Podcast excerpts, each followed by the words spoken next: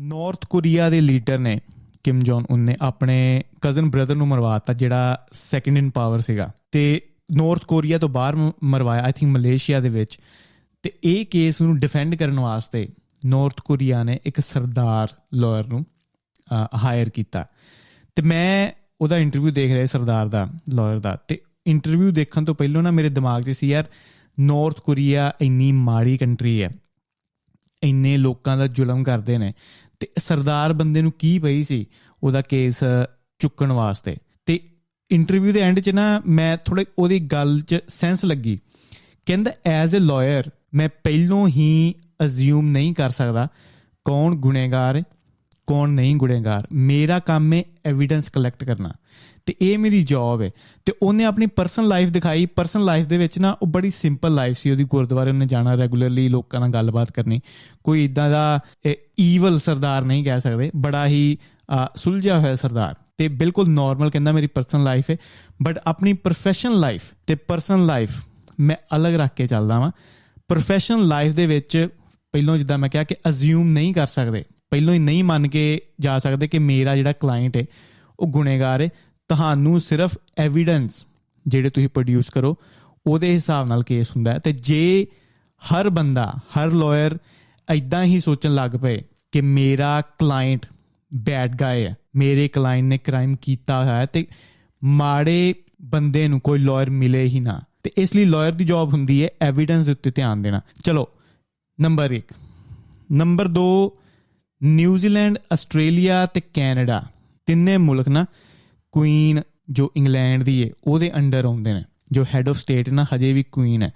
ਤੇ ਇੰਗਲੈਂਡ ਨੇ ਨਾ ਬੜੀਆਂ ਮਾੜੀਆਂ ਚੀਜ਼ਾਂ ਕੀਤੀਆਂ ਹੋਈਆਂ ਨੇ ਇੰਡੀਆ ਦੇ ਨਾਲ ਤੇ ਪੂਰੀ ਦੁਨੀਆ ਦੇ ਵਿੱਚ ਵੀ।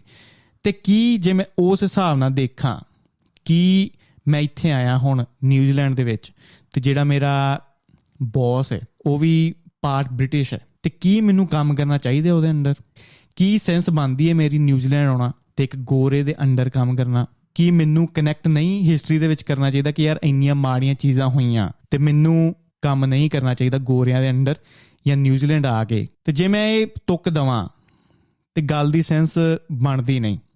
ਠੀਕ ਹੈ, ਚਲੋ, ਇਹਨਾਂ ਦੋਵਾਂ ਨੂੰ ਆਪਾਂ ਸਾਈਡ ਤੇ ਰੱਖੀਏ। ਕਿਤੇ ਨਾ ਕਿਤੇ ਸ਼ਾਇਦ ਇਹ ਤਾਲੁਕ ਰੱਖਣਗੀਆਂ, ਇਹ ਦੋਵੇਂ ਐਗਜ਼ਾਮਪਲਾਂ ਜੋ ਅੱਜ ਆਪਾਂ ਅੱਜ ਆਪਾਂ ਗੱਲਬਾਤ ਕਰਨੀ ਜਾ ਰਹੇ ਹਾਂ।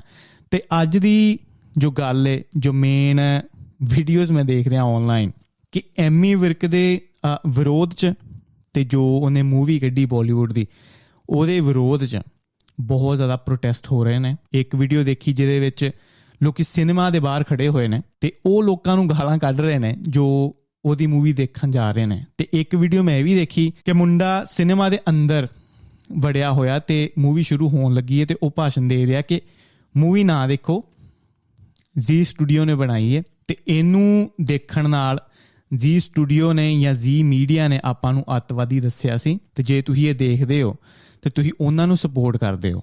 ਓਕੇ ਚਲੋ, ਬੰਦੇ ਨੇ ਬੋਲਿਆ, ਕੋਈ ਚੱਕਰ ਨਹੀਂ, ਠੀਕ ਹੈ। ਬਟ ਜਦੋਂ ਕੋਈ ਬੰਦਾ ਬੋਲਦਾ ਨਾ, ਪਹਿਲਾਂ ਹੋਮਵਰਕ ਕਰਨਾ ਚਾਹੀਦਾ ਆਪਾਂ ਨੂੰ। ਹੋਮਵਰਕ ਇਦਾਂ ਕਿ ਜੀ ਮੀਡੀਆ ਨੇ ਹੁਣ ਤੱਕ 2020 ਦੇ ਵਿੱਚ ਪੰਜ ਮੂਵੀਆਂ ਬਣਾਈਆਂ। ਤੇ 2021 ਦੇ ਵਿੱਚ ਆਈ ਥਿੰਕ 12 ਮੂਵੀਆਂ ਬਣਾ ਚੁੱਕੇ ਨੇ, ਜਿਨ੍ਹਾਂ ਵਿੱਚੋਂ ਤਿੰਨ ਮੂਵੀਜ਼ ਪੰਜਾਬੀ ਸੀ। ਜੇ ਇੰਨਾ ਹੀ ਆਪਾਂ ਨੂੰ ਗੁੱਸਾ ਸੀ, ਜੀ ਸਟੂਡੀਓ ਦੇ ਉੱਤੇ, ਜੀ ਮੀਡੀਆ ਦੇ ਉੱਤੇ, ਇਹ ਜਿਹੜੀ ਬੁੱਝਿਆ ਮੂਵੀ ਦਾ ਨਾਮ ਆਈ ਥਿੰਕ ਜਿਹ ਚ ਐਮੀ ਵਿਰਕ ਆ ਅਗਰ ਇੰਨਾ ਹੀ ਗੁੱਸਾ ਸੀ, ਤੇ ਉਹ ਸਾਰੀਆਂ ਮੂਵੀਆਂ ਦੇ ਉੱਤੇ ਪ੍ਰੋਟੈਸਟ ਕਰਨਾ ਚਾਹੀਦਾ ਸੀ ਆਪਾਂ ਨੂੰ। ਸਿਰਫ ਇੱਕ ਮੂਵੀ ਦੇ ਉੱਤੇ ਨਹੀਂ, ਕਿ ਕਿਉਂਕਿ ਹੁਣ ਐਮੀ ਵਿਰਕ ਵਿਚਾਰਾ ਫਸ ਗਿਆ, ਉਹ ਪੋਸਟਰ ਪਾ ਕੇ ਇੰਸਟਾਗ੍ਰam ਤੇ ਸਾਰੇ ਇੱਕ ਬੰਦੇ ਨੇ ਪ੍ਰੋਟੈਸਟ ਕੀਤਾ, ਤੇ ਸਾਰਿਆਂ ਨੇ ਕਿਹਾ ਕਿ ਚਲੋ, ਹੁਣ ਗੰਗਾ ਵਗਦੀ ਏ, ਸਾਰੇ ਉੱਚ ਹੱਥ ਧੋ ਹੀ ਲੈਨੇ ਆ। ਤੇ ਪਹਿਲੀ ਗੱਲ ਰੂਲਸ ਕਿੱਥੇ ਲਿਖੇ ਨੇ? ਕਿ ਜੇ ਅਗਰ ਕੋਈ ਬੰਦਾ ਫਾਰਮਿੰਗ ਪ੍ਰੋਟੈਸਟ ਦੇ ਵਿੱਚ ਭਾਗ ਲੈ ਰਿਹਾ ਹੈ, ਤੇ ਉਹ ਬੰਦਾ ਕੀ ਕਰ ਸਕਦਾ ਹੈ ਤੇ ਕੀ ਨਹੀਂ ਕਰ ਸਕਦਾ? ਐਮੀ ਵਿਰਕ ਪ੍ਰੋਟੈਸਟ ਦੇ ਵਿੱਚ ਆਇਆ ਉਹਨੇ ਬੜੇ ਵਧੀਆ ਸ਼ਬਦਾਵਲੀ ਵਰਤੀ ਬੜੇ ਵਧੀਆ ਸਪੋਰਟ ਚ ਆਇਆ ਠੀਕ ਹੈ ਤੇ ਹੁਣ ਕੌਣ ਕਹਿੰਦਾ ਕਿ ਉਹ ਬਾਲੀਵੁੱਡ ਦੇ ਵਿੱਚ ਨਹੀਂ ਜਾ ਸਕਦਾ? ਕੌਣ ਕਹਿੰਦਾ ਕਿ ਬਾਲੀਵੁੱਡ ਦੀਆਂ ਮੂਵੀਜ਼ ਉਹ ਨਹੀਂ ਕਰ ਸਕਦਾ? ਉਹਦੀ ਆਪਣੀ ਮਿਹਨਤ ਤੇ ਮਿਹਨਤ ਦੇ ਬਲ ਤੇ ਗਿਆ ਤੇ ਉਹਨੇ ਮੂਵੀ ਕੀਤੀ ਮੈਨੂੰ ਉਹਦੇ ਵਿੱਚ ਕੋਈ ਦਿੱਕਤ ਨਹੀਂ। ਤੇ ਮੈਂ ਕਦੀ ਕਦੀ ਸੋਚਦਾ ਕਿ how good your life has to be ਕਿ a movie is pissing you off right life ਸਾਰਿਆਂ ਦੀ ਬਹੁਤ ਵਧੀਆ ਹੈ ਤੇ ਕੋਈ ਵੀ ਫਾਰਮਿੰਗ ਪ੍ਰੋਟੈਸਟ ਆਪਾਂ ਨੂੰ ਇਹ ਨਹੀਂ ਕਹਿੰਦਾ ਕਿ ਦੂਜੇ ਬੰਦੇ ਨੂੰ ਹੇਟ ਕਰਕੇ ਆਓ ਤੇ ਮੇਰੇ ਨਾਲ ਮਿਲੋ, ਠੀਕ ਹੈ? ਫਾਰਮਿੰਗ ਪ੍ਰੋਟੈਸਟ ਨੂੰ ਮੈਂ ਇੱਕ ਹਾਥੀ ਵਾਂਗ ਦੇਖਦਾ ਵਾਂ, ਜਿਹੜਾ ਚੱਲਦਾ ਜਾ ਰਿਹਾ ਆਸੇ-ਪਾਸੇ ਕੁੱਤੇ ਭੌਂਕਣਗੇ ਜ਼ਰੂਰ ਬਟ ਉਹਨੂੰ ਕੋਈ ਅਸਰ ਨਹੀਂ ਹੋਏਗਾ। ਜੇ ਇਹੀ ਪਲੇਟਫਾਰਮ ਦੀ ਹੀ ਗੱਲ ਹੈ ਕਿ ਉਹ ਪਲੇਟਫਾਰਮ ਤੇ ਕਿਉਂ ਗਿਆ ਜ਼ੀ ਮੀਡੀਆ ਦੇ ਜਾਂ ਜ਼ੀ ਸਟੂਡੀਓ ਦੇ ਪਲੇਟਫਾਰਮ ਤੇ ਕਿਉਂ ਗਿਆ? ਟਕੈਤ ਜੋ ਇਸ ਟਾਈਮ ਲੀਡਰ ਹੈ ਫਾਰਮਿੰਗ ਪ੍ਰੋਟੈਸਟ ਦਾ, ਉਹ ਆਜ ਤੱਕ ਤੇ ਵੀ ਗਿਆ। ਜ਼ੀ ਨਿਊਜ਼ ਤੇ ਵੀ ਗਿਆ ਇੰਟਰਵਿਊ ਦੇਣ। ਕੀ ਇਹ ਮੈਟਰ ਕਰਦਾ ਕਿ ਉਹ ਪਲੇਟਫਾਰਮ ਤੇ ਪਹੁੰਚਿਆ? ਨਹੀਂ। ਮੈਟਰ ਇਹ ਕਰਦਾ ਕਿ ਉਹ ਜਾ ਕੇ ਗੱਲਬਾਤ ਕੀ ਕਰ ਰਿਹਾ। ਹੁਣ ਕਿੰਨੇ ਇੰਟਰਵਿਊ ਹੋਏ, ਉਹਨਾਂ ਦੀਆਂ ਧੱਜੀਆਂ ਉਡਾ ਕੇ ਹੁੰਦਾ ਟਕੈਤ ਪਲੇਟਫਾਰਮ ਤੇ ਜਾਣਾ ਦਿੱਕਤ ਨਹੀਂ ਹੈ। ਕੀ ਉੱਥੇ ਜਾ ਕੇ ਗੱਲਬਾਤ ਹੋ ਰਹੀ ਹੈ? ਕੀ ਉਹ ਰਿਪਰੈਜ਼ੈਂਟ ਕਰ ਰਿਹਾ ਫਾਰਮਿੰਗ ਪ੍ਰੋਟੈਸਟ ਦਾ, ਉਹ ਮੈਟਰ ਕਰਦਾ ਤੇ ਐਮੀ ਵਿਰਕ ਨੂੰ ਮੈਂ ਮੈਂ ਇਦਾਂ ਹੀ ਦੇਖ ਰਿਹਾ ਕਿ ਜੇ ਐਮੀ ਵਿਰਕ ਇਹੀ ਦੋ ਤਿੰਨ ਗਾਣੇ ਬਦਮਾਸ਼ੀ ਵਾਲੇ ਪੰਜਾਬ ਦੇ ਵਿੱਚ ਕੱਢ ਲੈਂਦਾ, ਬਦਮਾਸ਼ੀ ਵਾਲੇ, ਗੰਡਾਸੇ ਵਾਲੇ, ਉਹ ਓਕੇ ਸੀ, ਉਹ ਬਿਲਕੁਲ ਨਾਰਮਲ ਸੀ। ਇਹੀ ਐਮੀ ਵਿਰਕ ਬਾਲੀਵੁੱਡ ਚ ਗਿਆ, ਇੱਕ ਸਰਦਾਰ ਬੰਦੇ ਨੂੰ, ਇੱਕ ਸਰਦਾਰ ਫੌਜੀ ਨੂੰ, ਜੋ ਫੌਜੀ ਸਰਦਾਰ ਨੇ ਬਹੁਤ ਹੀ ਡੈਡੀਕੇਟਿਡ ਆਪਣੀ ਇੱਕ ਵਧੀਆ ਛਵੀ ਵਧੀਆ ਇਮੇਜ ਬਾਲੀਵੁੱਡ ਚ ਪੇਸ਼ ਕਰ ਰਿਹਾ। ਉਹ ਸਾਡੇ ਕੋ ਪਛਾਣ ਨਹੀਂ ਹੋ ਰਹੀ। ਇਹੀ ਐਮੀ ਵਿਰਕ ਬਦਮਾਸ਼ੀ ਵਾਲੇ ਗਾਣੇ ਕੱਢਦਾ ਐਜ਼ ਅ ਸਰਦਾਰ। ਜਿੱਦਾਂ ਹੋਰ ਵੀ ਕਈ ਸਰਦਾਰ ਨੇ ਬਦਮਾਸ਼ੀ ਵਾਲੇ ਪੰਜਾਬ ਚ ਗਾਣੇ ਕੱਢ ਰਹੇ। ਉਹ ਆਪਣੇ ਲਈ ਬਿਲਕੁਲ ਨਾਰਮਲ ਹੈ ਉਹ ਚ ਕੋਈ ਚੱਕਰ ਨਹੀਂ। ਬਟ ਉਹ ਬਾਲੀਵੁੱਡ ਚ ਪਹੁੰਚ ਗਿਆ। ਓ my god it's a problem right ਉਹ ਵਧੀਆ ਰਿਪਰੈਜ਼ੈਂਟ ਕਰ ਰਿਹਾ ਸਰਦਾਰ ਨੂੰ। ਓ my god it's a fucking problem right again ਕੋਈ ਵੀ ਬੰਦਾ ਕਿਸੇ ਨੂੰ ਡਿਕਟੇਟ ਨਹੀਂ ਕਰ ਸਕਦਾ। ਠੀਕ ਹੈ? ਜੋ ਮੌਬ ਮੈਂਟੈਲਿਟੀ ਹੈ ਨਾ ਆਪਣੀ, ਕਿ ਆਪਣੇ ਹਿਸਾਬ ਨਾਲ ਸਾਰੇ ਜਾਣੇ ਚੱਲਣ ਐਦਾਂ ਨਹੀਂ ਹੁੰਦਾ। ਚਲੋ, ਇਹ ਰਹੀ ਐਮੀ ਵਿਰਕ ਦੀ ਗੱਲ ਬਾਲੀਵੁੱਡ ਦੀ ਗੱਲ। ਹੁਣ ਮੈਂ ਉਹਨਾਂ ਜਦੋਂ ਆਪਾਂ ਨਕਲੀ ਸਰਦਾਰ ਬਾਲੀਵੁੱਡ ਦੇ ਐਕਟਰਾਂ ਨੂੰ ਕਹਿੰਦੇ ਆ ਕਿ ਯਾਰ ਇਹ ਨਕਲੀ ਸਰਦਾਰ ਹੈ, ਠੀਕ ਹੈ? ਓਕੇ ਅਮੀਰ ਖਾਨ ਨੇ ਨਾ ਏਲੀਅਨ ਦਾ ਰੋਲ ਕੀਤਾ ਸੀ ਮੂਵੀ ਪੀਕੇ ਵਿੱਚ। ਹੁਣ ਪ੍ਰੋਬਬਲੀ 100 200 300 ਸਾਲ ਬਾਅਦ ਜਦੋਂ ਏਲੀਅਨ ਇੱਥੇ ਪਹੁੰਚਣਗੇ ਨਾ, ਉਹਨਾਂ ਨੇ ਕਹਿਣਾ, ਯਾਰ ਸਾਡਾ ਯੁੱਧ ਚੱਲਦਾ ਸੀ ਤੂੰ ਸਾਡੇ ਹੱਕ 'ਚ ਕਿਉਂ ਨਹੀਂ ਬੋਲਿਆ? ਰਾਈਟ ਉਹ ਕਹਿ ਸਕਦੇ ਨੇ ਅਮੀਰ ਖਾਨ ਨੂੰ, ਯਾਰ ਤੂੰ ਏਲੀਅਨ ਬਣਿਆ ਸੀ।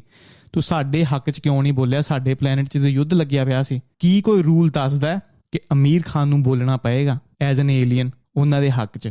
ਕੋਈ ਰੂਲ ਨਹੀਂ ਦੱਸਦਾ। ਤੇ ਐਕਟਰ ਹੋਰ ਵੀ ਬਹੁਤ ਜ਼ਿਆਦਾ ਕਿਰਦਾਰ ਨਿਭਾਉਂਦੇ ਨੇ। ਠੀਕ ਹੈ? ਉਹ ਅੰਨੇ ਬੰਦੇ ਨੇ, ਅਪਾਹਜ ਬੰਦੇ ਨੇ, ਪਾਗਲ ਬੰਦੇ ਨੇ, ਬਾਬੇ ਬੰਦੇ ਨੇ ਹਿੰਦੂ ਐਕਟਰ ਕ੍ਰਿਸਚੀਅਨ ਬੰਦੇ ਨੇ ਕ੍ਰਿਸਚੀਅਨ ਐਕਟਰ ਹਿੰਦੂ ਬੰਦੇ ਨੇ ਮੁਸਲਮਾਨ ਬੰਦੇ ਨੇ। ਇਟਸ ਕਾਲਡ ਐਕਟਿੰਗ ਐਕਟਿੰਗ ਜੋ ਫੇਕ ਹੁੰਦੀ ਹੈ। ਠੀਕ ਹੈ? ਫੋਕਸ ਹੋਣਾ ਚਾਹੀਦਾ ਸਟੋਰੀ ਲਾਈਨ ਤੇ। ਸਟੋਰੀ ਵੀ ਫੇਕ ਹੈ। ਕੈਰੈਕਟਰ ਸਾਰੇ ਫਿਕਸ਼ਨਲ ਨੇ। ਹੁਣ ਤੱਕ ਸਰਦਾਰਾਂ ਦਾ, ਪੰਜਾਬੀਆਂ ਦਾ ਬਹੁਤ ਮਜ਼ਾਕ ਉਡਾਇਆ ਗਿਆ ਬਾਲੀਵੁੱਡ ਮੂਵੀਆਂ ਦੇ ਵਿੱਚ। ਸਾਰਿਆਂ ਲਈ ਉਹ ਬੜੀ ਨਾਰਮਲ ਗੱਲ ਸੀ। ਆਪਾਂ ਹੱਸੇ ਵੀ। ਠੀਕ ਹੈ? ਜਿੱਤੇ ਵਿਤਕਰਾ ਹੋਣਾ ਚਾਹੀਦਾ ਸੀ ਜਾਂ ਜਿੱਤੇ ਕੋਈ ਪ੍ਰੋਬਲਮ ਹੋਣੀ ਚਾਹੀਦੀ ਸੀ। ਬਟ ਹੁਣ ਜਦੋਂ ਇੱਕ ਵਧੀਆ ਕੈਰੈਕਟਰ ਸਰਦਾਰ ਬੰਦੇ ਨੂੰ ਐਜ਼ ਅ ਵਧੀਆ ਕੈਰੈਕਟਰ ਦਿਖਾਇਆ ਜਾ ਰਿਹਾ ਜਿੱਤੇ ਦਿੱਕਤ ਨਹੀਂ ਹੋਣੀ ਚਾਹੀਦੀ, ਉੱਤੇ ਆਪਾਂ ਨੂੰ ਹੁਣ ਦਿੱਕਤ ਹੋ ਰਹੀ ਹੈ। ਠੀਕ ਹੈ? ਐਕਟਰ ਐਕਟਿੰਗ ਕਰ ਰਹੇ ਨੇ ਐਜ਼ ਅ ਸਰਦਾਰ ਉਹ ਸਿਰਫ ਐਕਟਿੰਗ ਕਰ ਰਹੇ ਨੇ, ਜਿੱਦਾਂ ਡਾਕਟਰ ਆਪਣੀ ਜੌਬ ਕਰਦਾ ਹੈ ਇੰਜੀਨੀਅਰ ਆਪਣੀ ਜੌਬ ਕਰਦਾ ਹੈ ਐਕਟਰ ਆਪਣੀ ਜੌਬ ਕਰ ਰਿਹਾ ਐਜ਼ ਲੌਂਗ ਐਜ਼ ਕਿਸੇ ਬੰਦੇ ਦਾ ਨੁਕਸਾਨ ਨਹੀਂ ਕਰ ਰਿਹਾ, ਆਪਾਂ ਨੂੰ ਦਿੱਕਤ ਨਹੀਂ ਹੋਣੀ ਚਾਹੀਦੀ। ਸਿੱਟਾ ਕੀ ਹੈ ਐਪੀਸੋਡ ਦਾ? ਦੋ ਤਰ੍ਹਾਂ ਦੇ ਬੰਦੇ ਹੁੰਦੇ ਨੇ ਗੁੱਡ ਗਾਇਜ਼ ਤੇ ਬੈਡ ਗਾਇਜ਼ ਬੈਡ ਗਾਇਜ਼ ਆਪਣੇ ਹਿਸਾਬ ਨਾਲ ਹਰ ਕੁਝ ਚੀਜ਼ ਕਰਦੇ ਨੇ, ਲੋਕਾਂ ਨੂੰ ਹਰਟ ਕਰਦੇ ਨੇ। ਕੋਈ ਦਿੱਕਤ ਨਹੀਂ ਉਹਨਾਂ ਨੂੰ, ਠੀਕ ਹੈ? ਉਹ ਆਪਣੇ ਹਿਸਾਬ ਨਾਲ ਲੱਗੇ ਹੋਏ ਨੇ। ਦੂਜੀ ਸਾਈਡ ਤੇ ਗੁੱਡ ਗਾਇਜ਼ ਉਹਨਾਂ ਦਾ ਕੰਮ ਹੈ ਭਾਵੇਂ ਬੈਡ ਗਾਇਜ਼ ਫੜੇ ਵੀ ਜਾਣ ਗੁੱਡ ਗਾਇਜ਼ ਦਾ ਕੰਮ ਹੈ ਉਹਨਾਂ ਨੂੰ ਸੁਣਨਾ, ਉਹਨਾਂ ਨੂੰ ਫੇਰ ਮੌਕਾ ਦੇਣਾ। That's why they are called good guys right ਉਹ ਕਹਾਣੀ ਸੁਣੀ ਸੀ ਨਾ ਕਿ ਆਈ ਥਿੰਕ ਡੱਡੂ ਤੇ ਬਿੱਛੂ ਨਦੀ ਪਾਰ ਕਰਨ ਲੱਗੇ ਤੇ ਬਿੱਛੂ ਕਹਿੰਦਾ ਕਿ ਮੈਨੂੰ ਯਾਰ ਨਦੀ ਪਾਰ ਕਰਵਾ ਦੇ। ਤੇ ਡੱਡੂ ਕਹਿੰਦਾ, ਚੱਲ ਬਹਿ ਜਾ, ਕੋਈ ਨਹੀਂ। ਤੇ ਉਹ ਲੱਕ ਤੇ ਬੈਠਾ ਤੇ ਉਹਨੇ ਪਾਰ ਕਰਵਾਇਆ ਤੇ ਜਦੋਂ ਬਿੱਛੂ ਪਾਰ ਹੋਣ ਲੱਗਾ, ਬਿੱਛੂ ਨੇ ਡੰਗ ਮਾਰਤਾ। ਤੇ ਕਿਸੇ ਨੇ ਡੱਡੂ ਨੂੰ ਪੁੱਛਿਆ ਕਿ, ਯਾਰ, ਤੈਨੂੰ ਪਤਾ ਸੀ ਬਿੱਛੂ ਦਾ ਕੰਮ? ਠੀਕ ਹੈ, ਉਹਨੇ ਡੰਗ ਮਾਰਨਾ ਤੇ ਡੱਡੂ ਨੇ ਕਿਹਾ ਕਿ, ਯਾਰ, ਉਹ ਬਿੱਛੂ ਉਹਦਾ ਕੰਮ ਹੈ। ਠੀਕ ਹੈ, ਮੇਰਾ ਐਜ਼ ਅ ਡੱਡੂ ਜੋ ਮੇਰਾ ਕੰਮ ਸੀ, ਮੈਂ ਕੀਤਾ। ਹਰੇਕ ਬੰਦੇ ਦੇ ਆਪੋ ਆਪਣੇ ਕਰਮ ਨੇ। ਹਰੇਕ ਬੰਦੇ ਦੀ ਡਿਊਟੀ ਲੱਗੀ ਹੋਈ ਹੈ ਉਹਨਾਂ ਦੇ ਕੰਮ ਕਰਨ ਦੀ। ਤੇ ਹੁਣ ਜੋ ਆਪਣੀ ਦਿੱਕਤ ਹੈ ਹੁਣ ਬਾਲੀਵੁੱਡ ਐਕਟਰਾਂ ਦੇ ਨਾਲ ਕਿ, ਯਾਰ ਉਹ ਫਾਰਮਿੰਗ ਪ੍ਰੋਟੈਸਟ ਦੇ ਦੌਰਾਨ ਨਹੀਂ ਬੋਲੇ। ਉਹਨਾਂ ਨੂੰ ਬੋਲਣਾ ਚਾਹੀਦਾ ਸੀ। ਤੇ ਇੱਥੇ ਮੈਂ ਕਹਾਂ ਕਿ ਹਰੇਕ ਬੰਦਾ ਦਲੇਰ ਨਹੀਂ ਹੁੰਦਾ। ਹਰੇਕ ਬੰਦਾ ਬਰੇਵ ਨਹੀਂ ਹੁੰਦਾ। ਇਹਦੇ ਦੋ ਰੀਜ਼ਨ ਨੇ। ਮੈਨੂੰ ਕਿਦਾਂ ਦੇਖਣਾ? ਇੱਕ ਇੱਕ ਪਰਸਨਲ ਰੀਜ਼ਨ ਤੇ ਇੱਕ ਪ੍ਰੋਫੈਸ਼ਨਲ ਰੀਜ਼ਨ ਪ੍ਰੋਫੈਸ਼ਨਲੀ ਕਿਸੇ ਬੰਦੇ ਨੇ ਸੋਚੋ 20 30 ਸਾਲ ਸਟਰਗਲ ਕੀਤਾ, ਕੰਮ ਕੀਤਾ, ਹੁਣ ਉਹ ਟੌਪ ਤੇ ਪਹੁੰਚ ਗਿਆ। ਪੰਜਾਬੀ 'ਚ ਕਹਾਵਤ ਹੈ, ਇੱਕ ਚੁੱਪ 100 ਸੁੱਖ। ਤੇ ਕਦੀ-ਕਦੀ ਉਹ ਕਿਸੇ ਵੀ ਪ੍ਰੋਬਲਮ ਨੂੰ ਇਗਨੋਰ ਕਰਦੇ ਨੇ ਕਿ ਯਾਰ ਇੱਥੇ ਹੁਣ ਜੇ ਮੈਂ ਬੋਲਿਆ ਤੇ ਜੋ ਮੇਰੀ 20 30 ਸਾਲ ਦੀ ਜੋ ਮੇਰੀ ਮਿਹਨਤ ਹੈ ਉਹ ਪ੍ਰੋਬਲਮ ਚ ਆ ਜਾਏਗੀ। ਚਲੋ, ਇਹ ਕਿਸੇ ਦਾ ਪਰਸਪੈਕਟਿਵ ਨਜ਼ਰੀਆ ਹੋ ਸਕਦਾ ਹੈ। ਦੂਜੀ ਚੀਜ਼ ਪਰਸਨਲ ਕਿ ਪਰਸਨਲ ਤਰੀਕੇ ਨਾਲ ਬੰਦਾ ਬਰੇਵ ਨਹੀਂ ਹੋ ਸਕਦਾ। ਹੁਣ ਮੈਂ ਇੱਥੇ ਬੋਲਦਾ, ਆਪਣੇ ਆਪ ਨੂੰ ਕਲੇਮ ਕਰਦਾ ਜਾਂ ਮੈਂ ਬੜਾ ਦਲੇਰ ਆ, ਠੀਕ ਹੈ? ਜਿੰਨਾ ਚਿਰ ਮੇਰੀ ਤੇ ਗੱਲ ਹੈ ਮੈਂ ਬੜਾ ਦਲੇਰ ਆ।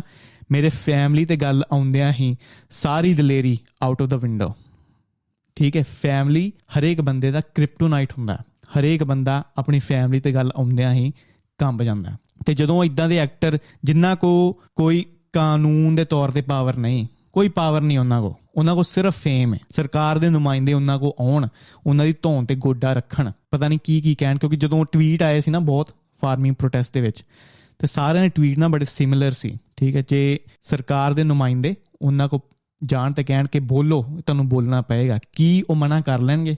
ਹੁਣ ਮੇਰੀ ਫੈਮਿਲੀ ਤੇ ਕੋਈ ਪ੍ਰੋਬਲਮ ਆਵੇ, ਸਰਕਾਰ ਕਹੇ ਕਿ ਇਹ ਚੀਜ਼ ਬੋਲ, ਕੀ ਮੈਂ ਮਨਾ ਕਰਾਂਗਾ? ਨਹੀਂ ਮੈਂ ਮਨਾ ਕਰਾਂਗਾ। ਮੇਰੀ ਫੈਮਿਲੀ ਮੇਰੇ ਲਈ ਸਭ ਤੋਂ ਨੰਬਰ 1 ਸਭ ਤੋਂ ਪ੍ਰੀਸ਼ੀਅਸ ਮੇਰੇ ਮਮ ਡੈਡ ਮੇਰੀ ਸਿਸਟਰ ਬਾਕੀ ਬਾਅਦ ਸਰਕਾਰ ਬਾਅਦ ਠੀਕ ਹੈ? ਤੇ ਹਰੇਕ ਬੰਦਾ ਇੰਨਾ ਬਰੇਵ ਨਹੀਂ ਹੁੰਦਾ ਫੈਮਿਲੀ ਵੀ ਕਮਜ਼ੋਰੀ ਹੁੰਦੀ ਹੈ। ਤੇ ਮੈਂ ਇਹੀ ਐਂਡ ਚ ਕਹਾਂ ਕਿ ਜਿੱਦਾਂ ਆਪਾਂ ਸਿਨੇਮਿਆਂ 'ਚ ਜਾ ਕੇ ਲੋਕਾਂ ਦੇ ਅੱਗੇ ਪੈਸਿਵ ਅਗਰੈਸਿਵ ਤਰੀਕਾ ਵਰਤ ਰਹੇ ਆ ਲੋਕੀ ਉੱਥੇ ਗਏ ਨੇ ਪੈਸੇ ਖਰਚ ਕੇ, ਠੀਕ ਹੈ ਵੀਕਐਂਡ ਦਾ ਮਜ਼ਾ ਲੈ ਰਹੇ ਨੇ, ਠੀਕ, ਉਹਨਾਂ ਨੇ 5 ਦਿਨ ਕੰਮ ਕੀਤਾ 6 ਦਿਨ ਕੰਮ ਕੀਤਾ, ਇੱਕ ਦਿਨ ਉਹਨਾਂ ਨੂੰ ਮਿਲਿਆ, ਉਹਨਾਂ ਨੇ ਕਿਹਾ, ਚਲੋ, ਪੰਜਾਬੀ ਮੂਵੀ ਦੇਖਦੇ ਆ ਉਹਨਾਂ ਨੇ ਦੇਖੀ, ਉਹ 'ਚ ਕੋਈ ਪ੍ਰੋਬਲਮ ਨਹੀਂ। ਹਰੇਕ ਬੰਦੇ ਨੂੰ ਫ੍ਰੀडम ਹੈ ਕੁਝ ਵੀ ਦੇਖਣ ਦੀ ਜਾਂ ਕਰਨ ਦੀ। ਐਕਟਰ ਨੂੰ ਫ੍ਰੀडम ਹੈ ਕਿਸੇ ਵੀ ਮੂਵੀ ਲੈਣ ਦੀ, ਠੀਕ ਹੈ। ਆਪਾਂ ਉਹ ਮੌਬ ਮੈਂਟੈਲਿਟੀ ਆਪਣੀ ਆਈਡੀਓਲੋਜੀ ਆਪਣੇ ਥਾਟਸ ਕਿਦੇ ਕਿਸੇ ਦੇ ਉੱਤੇ ਪੁਸ਼ ਨਾ ਕਰੀਏ। ਫਿਰ ਮੈਂ ਕਹਾਂ, ਹਮੇਸ਼ਾ ਦਿਮਾਗ 'ਚ ਰੱਖੀਏ we are supposed to be the good guys farming protest ਦੇ ਵਿੱਚ we are the good guys not the bad guys okay ਤੇ ਇਹਦਾ ਧਿਆਨ ਰੱਖੀਏ ਫਾਰਮਿੰਗ ਪ੍ਰੋਟੈਸਟ ਕਿਸੇ ਦੇ ਮੂੰਹ ਤੇ ਨਾ ਮਾਰੀਏ। ਇਹ ਪ੍ਰੋਟੈਸਟ ਇੰਨਾ ਪਿਓਰ ਹੈ ਇੰਨਾ ਤਗੜਾ ਹੈ ਕੋਈ ਨਾਲ ਨਹੀਂ ਵੀ ਆਉਂਦਾ। ਆਪਾਂ ਨੂੰ ਕੋਈ ਫ਼ਰਕ ਨਹੀਂ ਪੈਂਦਾ। ਆਪਾਂ ਨੂੰ ਆਪਣੇ ਹਿਸਾਬ ਨਾਲ ਚੱਲਣਾ ਹੈ ਤੇ ਆਪਾਂ ਚੱਲਾਂਗੇ। ਤੇ ਜੇ ਫੇਰ ਵੀ ਇਹ ਸਭ ਕੁਝ ਤੋਂ ਬਾਅਦ ਤੁਸੀਂ ਬੜੇ ਕੱਟੜ ਹੋ ਆਪਣੇ ਆਈਡੀਓਲੋਜੀ ਦੇ ਵਿੱਚ ਜਾਂ ਥਾਟਸ ਦੇ ਵਿੱਚ ਕਿ ਨਹੀਂ ਯਾਰ, ਕਾਕਾ ਬਲੀ ਤੂੰ ਗੱਲ ਗਲਤ ਬੋਲ ਰਿਹਾ ਇਦਾਂ ਨਹੀਂ। ਜੋ ਅਸੀਂ ਕਹਿੰਨੇ ਆ ਜਿੱਦਾਂ ਅਸੀਂ ਕਰਦੇ ਆ ਉਦਾਂ ਹੀ ਹੋਣਾ ਚਾਹੀਦਾ ਪ੍ਰੋਟੈਸਟ ਤੇ। ਮੈਂ ਹੁਣ ਦੂਜੇ ਤੁਹਾਡੇ ਤਰੀਕੇ ਨਾਲ ਇਹ ਗੱਲ ਨੂੰ ਪ੍ਰੈਜ਼ੈਂਟ ਕਰਾਂਗਾ। ਜਿੱਦਾਂ ਨਾ ਆਪਾਂ ਸ਼ੇਮ ਕਰ ਰਹੇ ਆ ਨਾ ਲੋਕਾਂ ਨੂੰ ਕਿ ਇਹਨਾਂ 'ਚ ਅਣਖ ਨਹੀਂ ਬਚੀ। ਇਹ ਹਜੇ ਵੀ ਮੂਵੀ ਦੇਖ ਰਹੇ ਨੇ। ਵੀਡੀਓ ਦੇ ਵਿੱਚ ਨਾ ਬੜਾ ਸ਼ੇਮ ਕਰਦੇ ਨੇ ਲੋਕਾਂ ਨੂੰ ਜਾਂ ਗਿਲਟ ਟ੍ਰਿਪ ਦਿੰਦੇ ਨੇ ਕਿ ਯਾਰ ਤੁਹਾਡੇ ਚ ਅਣਖ ਨਹੀਂ ਬਚੀ, ਤੁਸੀਂ ਮੂਵੀ ਦੇਖ ਰਹੇ ਹੋ। ਚਲੋ ਜੇ ਅਣਖ ਦੀ ਗੱਲ ਆਉਂਦੀ ਹੈ ਨਾ ਤੇ ਮੈਂ ਤੁਹਾਡੇ ਤਰੀਕੇ ਨਾਲ ਤੁਹਾਨੂੰ ਸਮਝਾਵਾਂ ਕਿ ਚਲੋ ਹੁਣ ਤੁਸੀਂ ਪਲੇਨ 'ਚ ਬੈਠੇ ਹੋ ਨੈਕਸਟ ਟਾਈਮ 'ਚ ਪਲੇਨ 'ਚ ਬੈਠੇ ਹੋਗੇ ਤੇ ਪਾਇਲਟ ਨੂੰ ਜਾ ਕੇ ਪੁੱਛਿਓ, ਭਾਜੀ, ਤੁਸੀਂ ਫਾਰਮਿੰਗ ਪ੍ਰੋਟੈਸਟ ਤੇ ਨਾਲ ਅਗਰੀ ਕਰਦੇ ਹੋ? ਤੁਸੀਂ ਐਮੀ ਵਿਰਕ ਨੂੰ ਪਸੰਦ ਕਰਦੇ ਹੋ? ਜਾਂ ਬਾਲੀਵੁੱਡ ਮੂਵੀਜ਼ ਦੇਖਦੇ ਹੋ? ਤੇ ਜੇ ਉਹ ਕਹੇਗਾ ਕਿ ਹਾਂ, ਮੈਂ ਬਾਲੀਵੁੱਡ ਮੂਵੀਜ਼ ਦੇਖਦਾ, ਤੇ ਫਾਰਮਿੰਗ ਪ੍ਰੋਟੈਸਟ ਦੇ ਨਾਲ ਮੈਂ ਅਗਰੀ ਨਹੀਂ ਕਰਦਾ, ਤੇ ਤੁਹਾਨੂੰ ਅਣਖ ਦੇ ਹਿਸਾਬ ਨਾਲ ਜਹਾਜ਼ ਤੋਂ ਛਾਲ ਮਾਰ ਦੇਣੀ ਚਾਹੀਦੀ ਹੈ ਨੰਬਰ 1 ਤੇ ਜੇ ਤੁਸੀਂ ਅਮਰੀਕਾ 'ਚੋਂ, ਤੇ ਅਮਰੀਕਾ ਦੇ ਵਿੱਚ ਵੀ ਤੁਸੀਂ ਇਹੀ ਚੀਜ਼ ਰੱਖਦੇ ਹੋ ਕਿ ਨਹੀਂ, ਸਾਨੂੰ ਫਾਰਮਿੰਗ ਪ੍ਰੋਟੈਸਟ ਪੈਸਿਵ ਅਗਰੈਸਿਵ ਤਰੀਕੇ ਨਾਲ ਲੈਣਾ ਚਾਹੀਦਾ ਹੈ ਬॉयਕਾਟ ਕਰਨਾ ਚਾਹੀਦਾ ਹੈ ਬਾਲੀਵੁੱਡ ਨੂੰ ਐਮੀ ਵਿਰਕ ਨੂੰ ਜਾਂ ਇਦਾਂ ਦੀਆਂ ਮੂਵੀਜ਼ ਨੂੰ, ਤਾਂ ਫਿਰ ਅਮਰੀਕਾ ਦੀ ਨੀ 8 ਮਿਲੀਅਨ ਇੰਡੀਅਨਸ ਮਾਰ ਕੇ ਰੱਖੀ ਗਈ ਸੀ। ਠੀਕ ਹੈ, ਤੁਹਾਨੂੰ ਅਮਰੀਕਾ ਛੱਡ ਦੇਣਾ ਚਾਹੀਦਾ ਕਿਉਂਕਿ ਅਮਰੀਕਾ 'ਚ ਅਗਰ ਤੁਸੀਂ ਰਹਿ ਰਹੇ ਹੋ, ਤੇ ਉਹ ਚੀਜ਼ ਨੂੰ ਫਿਰ ਤੁਹਾਡੇ ਹਿਸਾਬ ਨਾਲ, ਤੁਹਾਡੇ ਨੈਰੇਟਿਵ ਨਾਲ, ਉਹ ਚੀਜ਼ ਨੂੰ ਤੁਸੀਂ ਸਪੋਰਟ ਕਰ ਰਹੇ ਹੋ। ਤੇ ਜੇ ਤੁਸੀਂ ਨਿਊਜ਼ੀਲੈਂਡ ਹੋ ਆਸਟ੍ਰੇਲੀਆ ਹੋ ਜਾਂ ਕੈਨੇਡਾ 'ਚ ਰਹਿ ਰਹੇ ਹੋ, ਮੈਂ ਬ੍ਰਿਟਿਸ਼ ਰਾਜ ਦੀ ਗੱਲ ਕੀਤੀ ਸੀ ਕਿ ਬਹੁਤ ਜ਼ਿਆਦਾ ਮਾੜੀਆਂ ਚੀਜ਼ਾਂ ਉਹਨਾਂ ਦੇ ਇੰਡੀਅਨਸ ਨਾਲ ਕੀਤੀਆਂ ਹੋਈਆਂ। 45 ਟ੍ਰਿਲੀਅਨ ਡਾਲਰਸ ਉਹਨਾਂ ਨੇ ਚੋਰੀ ਕੀਤੇ। ਫਿਰ ਹਿੰਦੂ ਤੇ ਮੁਸਲਮਾਨ ਨੂੰ ਉਹਨਾਂ ਨੇ ਤੋੜਿਆ। ਅੱਜ ਵੀ ਜੋ ਅੱਗ ਲੱਗੀ ਹੋਈ ਹੈ ਨਾ, ਉਹਨਾਂ ਦੀ ਲਾਈ ਹੋਈ ਹੈ। ਫਿਰ ਉਹਨਾਂ ਨੇ ਚਰਚਲ ਨੇ 4 ਮਿਲੀਅਨ ਬੰਗਾਲੀਆਂ ਨੂੰ ਭੁੱਖਿਆ ਮਾਰਿਆ। ਠੀਕ ਹੈ, ਜੋ ਖਾਣੇ ਦਾ ਸਟਾਕ ਹੈ, ਉਹ ਬ੍ਰਿਟਿਸ਼ ਲੋਕਾਂ ਨੂੰ ਮਿਲਣਾ ਚਾਹੀਦਾ ਬ੍ਰਿਟਿਸ਼ ਸੋਲਜਰਾਂ ਨੂੰ ਮਿਲਣਾ ਚਾਹੀਦਾ। ਇੰਡੀਅਨਸ ਇੰਨੇ ਮਾਇਨੇ ਨਹੀਂ ਰੱਖਦੇ। ਠੀਕ ਹੈ, ਇਹ ਵੀ ਬ੍ਰਿਟਿਸ਼ ਰਾਜ ਦੇ ਵਿੱਚ ਹੋਇਆ। ਫਿਰ ਵਾਇਲੈਂਸ ਵੱਖਰਾ। ਜੋ ਰੇਸਿਜ਼ਮ ਹੋਇਆ, ਉਹ ਵੱਖਰਾ। ਤੇ ਜੇ ਤੁਸੀਂ ਨਿਊਜ਼ੀਲੈਂਡ ਹੋ ਆਸਟ੍ਰੇਲੀਆ ਹੋ ਕੈਨੇਡਾ ਹੋ, ਇਹ ਤਿੰਨੇ ਕੰਟਰੀਆਂ ਹਜੇ ਵੀ ਕੁਈਨ ਦੇ ਅੰਡਰ ਨੇ। ਤੁਹਾਡੇ ਨੈਰੇਟਿਵ ਦੇ ਹਿਸਾਬ ਨਾਲ, ਤੁਹਾਡੀ ਅਣਖ ਦੇ ਹਿਸਾਬ ਨਾਲ ਤੁਹਾਨੂੰ ਇਹ ਕੰਟਰੀਆਂ 'ਚ ਨਹੀਂ ਰਹਿਣਾ ਚਾਹੀਦਾ ਇੰਡੀਆ ਜਾਣਾ ਚਾਹੀਦਾ। ਠੀਕ ਹੈ? ਇਹ ਤੁਹਾਡੇ ਨੈਰੇਟਿਵ ਦੇ ਹਿਸਾਬ ਨਾਲ ਗੱਲਬਾਤ ਸੀ। ਕਿਸੇ ਨੂੰ ਵੀ ਤੁਸੀਂ ਡਿਕਟੇਟ ਨਹੀਂ ਕਰ ਸਕਦੇ। ਠੀਕ ਹੈ? ਹਰੇਕ ਬੰਦੇ ਦੀ ਆਪਣੀ ਫਰੀडम ਹੈ। ਆਪਣਾ ਜੀਣ ਦਾ ਤਰੀਕਾ ਹੈ। ਇਹ ਸੀ ਅੱਜ ਦਾ ਐਪੀਸੋਡ ਹੁਣ ਮਿਲਦੇ ਆਪਾਂ ਅਗਲੇ ਐਪੀਸੋਡ 'ਚ। ਮੈਂ ਤੁਹਾਡਾ ਆਪਣਾ ਕਾਕਾ ਵੱਲੀ ਨਾਮ ਮੇਰਾ ਗਗਨਦੀਪ ਸਿੰਘ ਸਤਿ ਸ੍ਰੀ ਅਕਾਲ